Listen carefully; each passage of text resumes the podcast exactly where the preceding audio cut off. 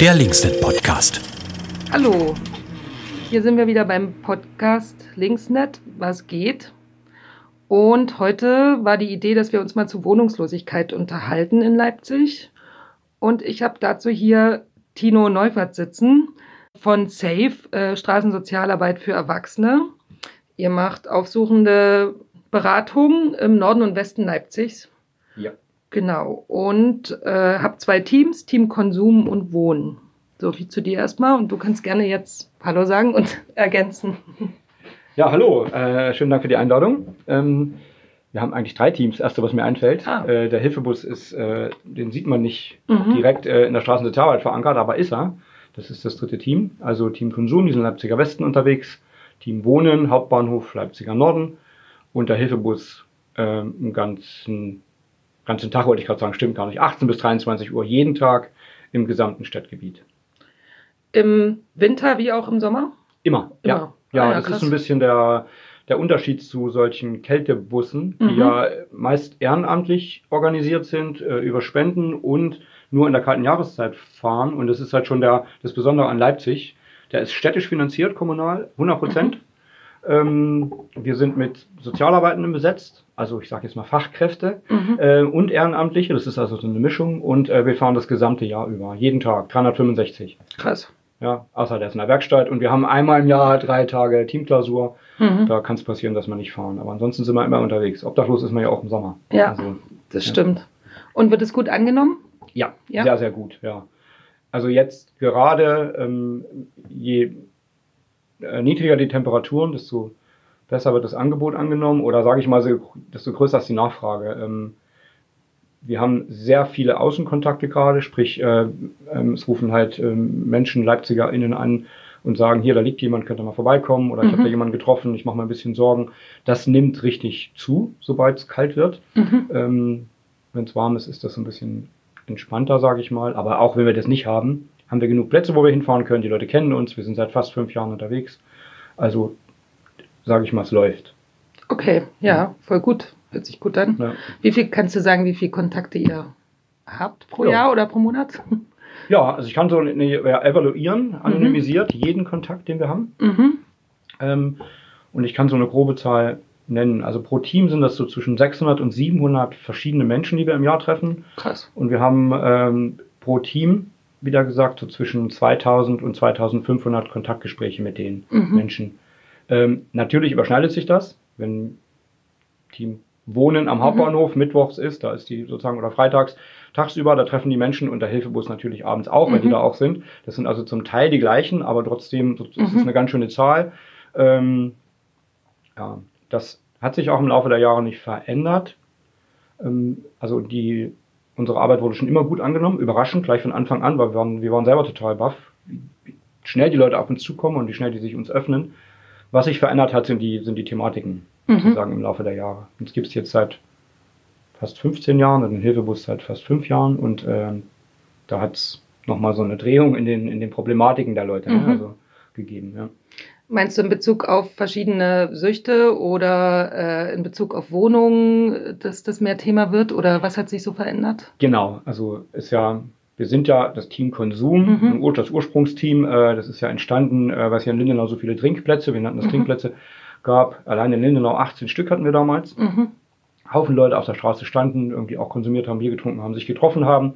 Und das ist so langsam, hat sich das verändert hin zum Thema Wohnungs- und Obdachlosigkeit. Mit natürlich das Trinken und auch die illegalisierten Sachen, die liefen immer nebenher, sage ich jetzt mal so. Aber der Fokus wurde immer stärker auf dieses Thema gelegt. 2016 gab es ja dann auch das Team Wohnen. Die sind dann direkt dafür da gewesen, in einem anderen Einsatzgebiet, also am Hauptbahnhof und im Norden. Und 18 kam dann der Hilfebus dazu, oder 19 eigentlich, kam der Hilfebus dazu, der dann auch nur speziell für obdachlose Leute da ist. Und das ist ja nicht, dass wir das gemacht haben oder diese Teams gegründet haben, weil es uns so gefällt, sondern das war notwendig. Also diese Thematik war so stark und so offensichtlich, dass der Stadtrat mit einem Beschluss und einer kommunalen Finanzierung auch nachgezogen ist. Also auch in Leipzig wird das Thema Wohnungslosigkeit wichtiger oder präsenter oder auch sichtbarer. Meinst du, hast du das Gefühl? Ja, das können alle bestätigen, würde ich sagen. Also jeder, der hier ein bisschen mit offenen Augen rumläuft, da sieht doch jedes Mal, wenn man draußen rumläuft, sieht man doch Menschen irgendwie, die in den Mülleimer kramen, die Flaschen sammeln. Also ein Teil, wo man sich denkt, so, huch, okay, hätte ich jetzt nicht gedacht. Ist so eine alte Omi, die damit einmal in den Mülleimer reingreift, oder ganz viele bettelnde Personen, viele Menschen, die offensichtlich obdachlos sind, psychisch kranke Menschen. Ja. Das ist einfach in dem Stadtbild so offensichtlich geworden in den letzten Jahren. Und ja, meine Vermutung, Befürchtung ist halt, dass es weiterhin so bleibt und auch ansteigend ist. Ja. Ein Grund, oder ist jetzt eine These von mir, ist, dass immer mehr Wohnungen oder, wie sagt man, leerstehende Häuser verschwinden und Leute keine Rückzugsräume mehr finden, die nicht so sichtbar sind. Ja. Und es zu wenig Wohnraum gibt, der immer teurer wird. Ja. Würde ich jetzt sagen. Genau. So ist das, ja. Ja. Also vor ein paar Jahren habe ich mal ein Interview gegeben, da kommt mir jetzt dieser Satz, den ich da gesagt habe, so nochmal im Kopf. Ne? Also wenn's vorne schiebt, fällt hinten runter. Und wenn vorne sozusagen die Leute, die Geld haben, die man gerne als Mieter hat, wenn die in den Wohnungsmarkt reindrücken, und das ist nun mal so, wenn man hier 20.000 Leute pro Jahr mehr hat, und die wollen halt nicht in irgendeinem Kleberg wohnen oder so, ne? Die wollen nach Lindenau alle jetzt mittlerweile um Plagwitz, ja. Dann sind halt die Altmieter schlecht dran, ne? Die halt nur Hartz IV bekommen, die suchtkrank sind, die vielleicht eine psychische Erkrankung haben. Die fallen hinten runter und werden offensichtlich sehbar, weil, wie du auch gesagt hast, auch die Orte, an denen man sich ein bisschen geschützter aufhalten kann, einfach wegfallen. Abbruchhäuser, die Industriebrachen, so weniger. Das heißt, es werden Alternativen genutzt, ne? Also Bushaltestellen, Brücken. Es ist so ein bisschen leider der Klassiker, so wie in allen anderen Städten auch. Ne? Also wenn man in Berlin unterwegs ist, da gibt es ja eigentlich keine Brücke, wo nicht irgendjemand liegt. Also irgendwie ein bisschen Wetterschutz und schon liegt da eine obdachlose Person. So weit sind wir hier noch nicht und ich hoffe, dass wir auch nicht hinkommen. Aber ja, also ja. Ja, Deutschland hat sich ja vorgenommen, Wohnungslosigkeit zu überwinden. Ich weiß nicht, 2030, bis 2030. Ja, tipptopp. Ganz Europa, nicht nur Deutschland. Europa, ja. Ein, zwei Länder haben es ja schon geschafft mit einem Projekt, Housing First heißt das. Und tatsächlich ist das ein recht guter Ansatz, wo es darum geht, dass Menschen zuerst eine Wohnung bekommen und dann begleitet werden. Und so andere Sachen wie, weiß ich, die dürfen nicht ihre Süchte oder müssen erst ihre Süchte überwinden, um dann Wohnung zu kriegen, oder dürfen nicht in die Notschlafstellen, weil sie Paare sind oder Tiere haben. Also sowas ist dann nebensächlich. Es geht darum, den Menschen erst den Wohnraum zur Verfügung zu stellen und dann begleitend deren Probleme zu lösen. Dazu gibt es auch ein Modellprojekt in Leipzig. Das heißt, wie gleich? Der Projekt Eigene Wohnung. Eigene Wohnung, ja. Also mal runtergebrochen, so ein Leipziger Ansatz von Housing First, den ich persönlich sehr gut finde. Erstmal von der Außensicht, ich stecke da aber nicht drin, ich weiß halt nicht, wie das wirklich läuft, ich betreue nicht. Wir haben uns sehr gefreut, dass wir dort ein paar von den Leuten, um die wir uns besonders Sorgen gemacht haben, sage ich mal, ne? Also es gibt da so eine Negativauswahl, da kommt ja auch, im besten Falle kommt die Person dort an einen Platz, der es am beschissensten, am schlechtesten geht. Also je suchtkranker, je obdachloser, je länger draußen, je kranker jemand ist, desto schneller bekommt er so einen Platz. Wir haben uns sehr gefreut, dass wir ein paar von den Menschen dort reingekriegt haben. Riesennachteil ist, es gibt nur 25 Plätze. Und es waren über 170 Bewerbungen auf diese 25 Plätze. Es gab also ein Losverfahren. Das ist schon mal, ich war da auch dabei. Es ist ein doofes Gefühl, irgendwie da in so ein Glas reinzugreifen und einen Namen dann vorzulesen und zu wissen, okay, der hat es jetzt geschafft und die anderen 150 da an dem Glas nicht. Das ist ein absoluter Nachteil. Der Stadtrat hat da jetzt nachgezogen und will nochmal 25 Plätze zur Verfügung stellen, was ich super finde. Aber eigentlich sage ich, das hat nichts mit Leipzig zu tun. Es sollte nichts mit Leipzig zu tun haben. Es sollte eine nationale Strategie geben. Es sollte sozusagen einen nationalen Weg geben, der einen deutschlandweiten Weg geben. Dafür auch Förderungen. Also es müsste bundesweit angegangen werden. Und dann hat man da auch eine Chance. Ich habe jetzt, also so Länder wie Finnland zum Beispiel, das ist ein großes Beispiel. Da habe ich auch Aussagen von Sozialarbeitenden, die sagen, wenn dort jemand schwer sucht und psychisch krank ist in der Wohnung, dann braucht er 2 Leute, die ihn betreuen. Fertig. Aber trotzdem hat er ja ein Recht auf eine Wohnung. Also da geht es nicht um das Geld, sondern da geht es halt um die Notwendigkeit einer Betreuung, ne? Oder einer Begleitung dieses Menschen. Das finde ich total super. Ich habe jetzt gehört, dass Österreich wohl 1000 Wohnungen jetzt gerade ich sage, klar macht, ich weiß nicht, wie ich das sagen soll, ja, also zur Verfügung stellt, um auch auf dieses Housing First aufzuspringen. Ja, als ich das vor 5, 6 Jahren, als ich mich da näher mit beschäftigt habe, dann dachte ich auch so, hä, was ist denn da so ein großes Problem dran? Ja. Also hast halt eine Wohnung, hast einen Obdachlosen, kriegt halt die Wohnung. Ja. Dass man da irgendwie so einen riesen Padauz drum machen kann. Also ja, es ist total einleuchtend und eigentlich, wenn man sich damit gar nicht beschäftigt, findet man das auch, denke ich mal, so logisch, dass eine obdachlose Person eine Wohnung bekommt. Anscheinend muss das aber irgendwie noch ankommen, weiterhin, ja, bei denen, die was zu sagen haben. Ich hatte ja so ein bisschen die Hoffnung, dass das jetzt ein Modellprojekt ist, dann wird das evaluiert. Es gibt ja auch vom Sozialamt begleitende Evaluationen dazu und wenn das dann positiv, falls es positiv bewertet wird, wovon wir, glaube ich, beide ausgehen, wird es dann als standardisiertes Verfahren gemacht und dann auch mehr Wohnungen. Naja, das ist die Hoffnung, ne? Ich kann dann, wie gesagt, ich kann da nicht reingucken. Ich bin da nicht in der Projektbegleitung. Das Sozialamt ist ja sozusagen leitend dort tätig. Dort gibt es auch eine Person, eine Ansprechpartnerin, zu der wir auch Kontakt haben. Das funktioniert auch alles. Aber wie das dort in den Betreuungen aussieht, ja? Also die Leute haben eine Wohnung und bekommen noch angeboten von einem Träger, Boot, heißt ja eine Betreuung, wie das dort insgesamt aussieht, ob es den Leuten wirklich gut geht in der Wohnung, ob die dort regelmäßig sind, das kann ich tatsächlich nicht sagen. Das weiß ich nicht, wie gut das ist. Ich hoffe, dass es funktioniert und ich hoffe, dass es auch weitergeht. Ja. Okay, ja, hoffen wir. Es gibt noch so ein Mini-Housing-First-Projekt in Leipzig, würde ich sagen, über den Winter, das Home Planet Hostel. Also ich würde das auch in die Richtung stecken. Es ist ein Hostel in Connewitz, die zu Corona-Zeiten angefangen haben, weil keine Gäste da waren, auch, glaube ich, das Haus zur Verfügung zu stellen und dort Menschen unterzubringen. Und obwohl jetzt wieder mehr Gäste in Leipzig sind, Touristen, machen die das weiter. Und das ist ein richtig cooles Projekt, mit denen ihr auch zusammenarbeitet. Ja, also die haben, das ist das 4. Mal, dass sie das machen. Die hatten beim ersten Mal schon, kamen die auch über einen anderen Streetwork-Träger, also Machtlos aus dem Süden, kamen die auch auf uns zu. Wir haben uns nochmal mit denen getroffen und die haben uns das erzählt, was sie machen wollen. Und wir haben dann so ein bisschen die soziale Arbeit nebendran organisiert, Kontakt zu den Leuten hergestellt. Und das hat gut funktioniert, mit ganz schön viel Chaos auch, muss man dazu sagen. Also auch offen und ehrlich. Es war am Anfang auch ganz schön schwer. Und die Leute waren, glaube ich, auch die dort arbeiten, waren auch ganz schön geschafft nach so einem Winter. Sieht ja vor, dass es aktuell sind 10 Plätze, ganztägig, also die ganze Zeit über, es ging jetzt Montag los, geht bis Mitte März, bin ich ganz sicher, die Leute ganztägig in Zweibett-Einraum- oder Zweibett-Zimmern sind, dort auch versorgt werden, Essen bekommen, Frühstück, Abendessen bekommen, also eigentlich wirklich eine sichere Unterkunft für den gesamten Winter haben. Und wir haben von Anfang an sozusagen sind wir dabei und wir haben auch ein sehr, sehr gutes Gefühl bei diesem Home Planet Hostel. Die Leute sind einfach total cool. Die lassen sich auf die Menschen, die dort kommen, ein, auch wenn das nicht immer leicht ist. Und das hat halt so zur Auswirkung, dass man man merkt richtig diese Beziehung zwischen den Leuten, die dort arbeiten und den Leuten, die dort wohnen. Kommen halt auch im Sommer dann Leute, die dort gewohnt haben, im Winter kommen halt vorbei, kriegen nochmal einen Kaffee oder helfen auch mit. Es gab auch irgendwie Leute, die schon so eine Art Praktikum im Home Planet gemacht haben. Also es ist ein richtig cooles Projekt, so menschlich, so direkt dran und ich finde das einfach geil. Das ist super.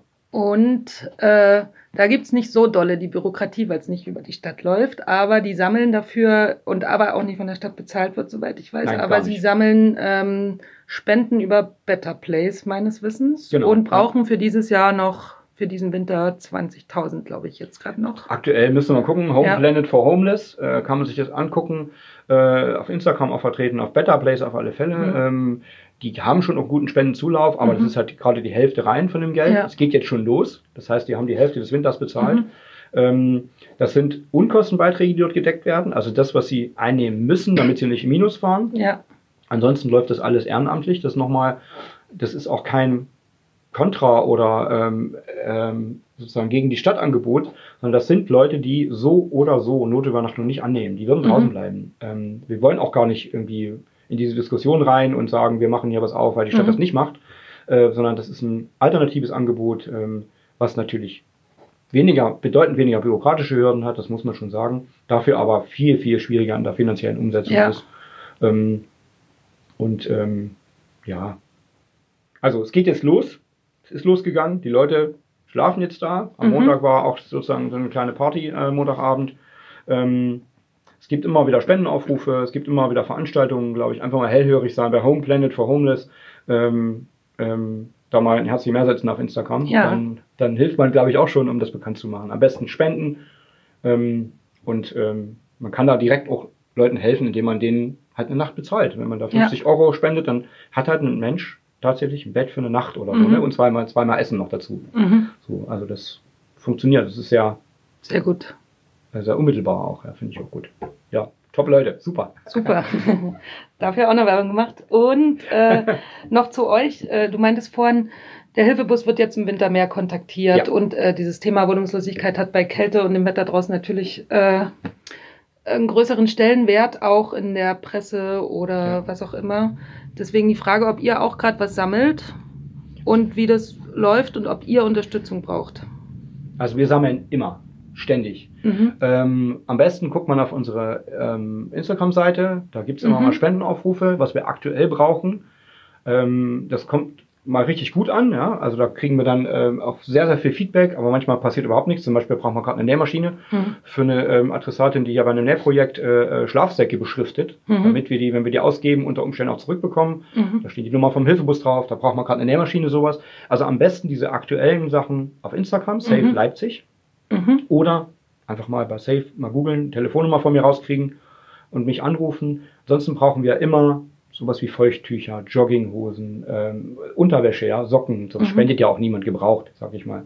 Wir brauchen aber auch immer warme Kleidung, jetzt dann im Sommer natürlich dementsprechend luftige T-Shirts und so. Also wir haben einen sehr, sehr hohen Bedarf. Wir haben halt leider zu wenig Lager. Wir können das nicht einlagern an die Sachspenden, die wir bekommen. Nee, jedenfalls nicht alle. Deswegen... sag ich mal, müssen wir Dinge auch leider ablehnen, aber am besten man ruft mich an oder schreibt mal eine E-Mail. Super. Ja, dann hat man die Sachspenden, kriegt man raus, Instagram, Herzchen oder uns folgen, dann weiß man da sozusagen, was aktuell gebraucht wird. Ja, ich denke. Super. Aber letzte Frage noch, letzter Punkt. Neben Sachspenden, Sachleistungen bietet ihr noch andere Sachen an, wie eben Beratung. Und ihr habt jetzt auch ein neues Projekt gestartet. Soweit ich weiß, stand auch gerade in der LVZ ein Peer-Projekt. Willst du dazu noch was sagen? Ja, gerne. Das liegt mir sehr am Herzen. Also es ist auch nicht neu, sondern wir haben letztes Jahr im November damit angefangen. Ursprung war so ein bisschen, dass bei uns ein Klient saß und der hat gemeint, ich will ja bei euch mitmachen. Also ein bisschen so reingeworfen, aber die Kollegen haben da sehr positiv darauf reagiert, haben gesagt, klar, kannst du hier dich mit hinsetzen, hast ja auch Erfahrungen mit dem Wissen, was du so in deiner Obdachlosigkeit erworben hast.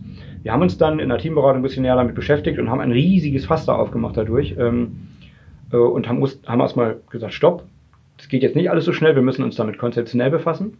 Haben wir auch gemacht, fanden das noch besser, also die sogenannte Peer-Arbeit und haben einfach mal ein paar Leute eingeladen, letztes Jahr im November, haben uns mit denen getroffen und gesagt, hier, wir möchten gerne mit euch in Kontakt kommen, ihr habt einen Haufen Erfahrungswissen, wir haben Fachwissen, wie können wir uns gegenseitig unterstützen.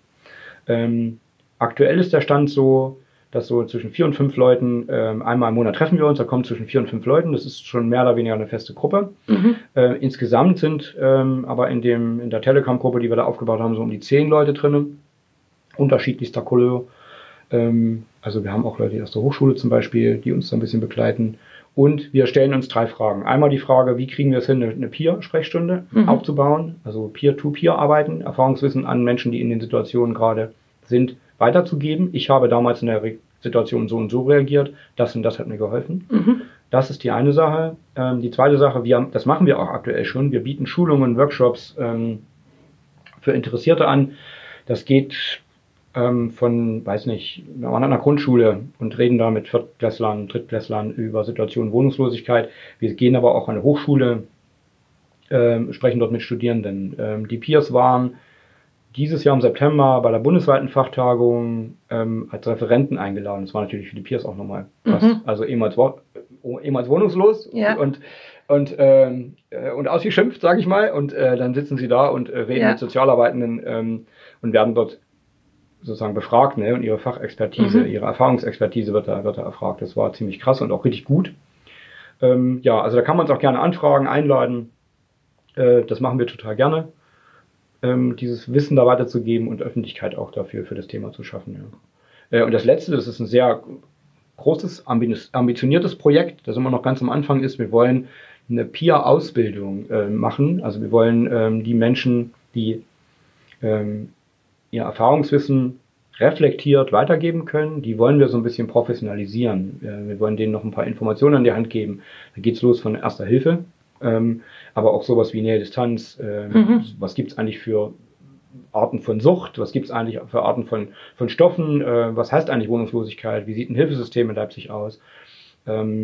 Datenschutz, Arbeitsschutz, also das ist ganz schön viel, wenn man ein bisschen drüber nachdenkt, was man da weitergeben kann an Informationen, um die Leute auch sicherer im Umgang mit Adressaten zu machen.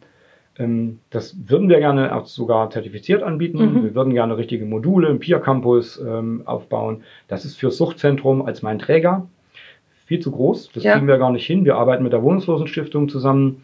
Da sind wir aber noch ganz, ganz am Anfang. Okay.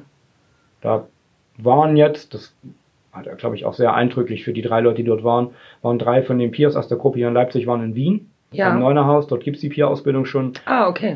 Wen das interessiert, einfach mal Neunerhaus Peer eingeben. Das ist unglaublich krass, was die da auf die Beine gestellt haben. Richtig cool. Und natürlich waren auch die Peers dementsprechend, also hier die Leipziger Peers dementsprechend, also angetan, die waren auch baff, was es da alles schon gibt, was da für Möglichkeiten, ne? Also du hast eine Ausbildung und danach hast du auf alle Fälle auch eine Stelle. Du kriegst Arbeit. Die sind, überall gibt es Peer-Stellen in ganz Wien. Ah ja, krass. Ja, ziemlich cool, krass, das wollen wir ja auch. Ja. Stehen aber ganz am Anfang und sind so ein bisschen unklar, wie es jetzt weitergeht und wo wir Geld herkriegen und wer ein guter Träger wäre, ne? Also. Ah ja, aber meinst du wegen Stelle? Ich dachte, das ist ein Ehrenamt. Peer verstehe ich immer unter Ehrenamt. Nee. Aber meinst du, die kriegen, also dann haben die Leute auch noch einen Job? Ja, klar, ja, warum nicht? Also ich kann mir auch vorstellen, hier zum Beispiel, dass man hier bei euch in einem Laden, dass man dann eine Peer-Ausbildung anbietet, eine Peer-Beratung anbietet. Ja. Und hier können halt Leute kommen, da kann man auch die Oma Hilde kommen und sagen, was ist denn mit dem Obdachlosen da rum? Warum ist der eigentlich immer da? Der muss doch gar nicht obdachlos sein.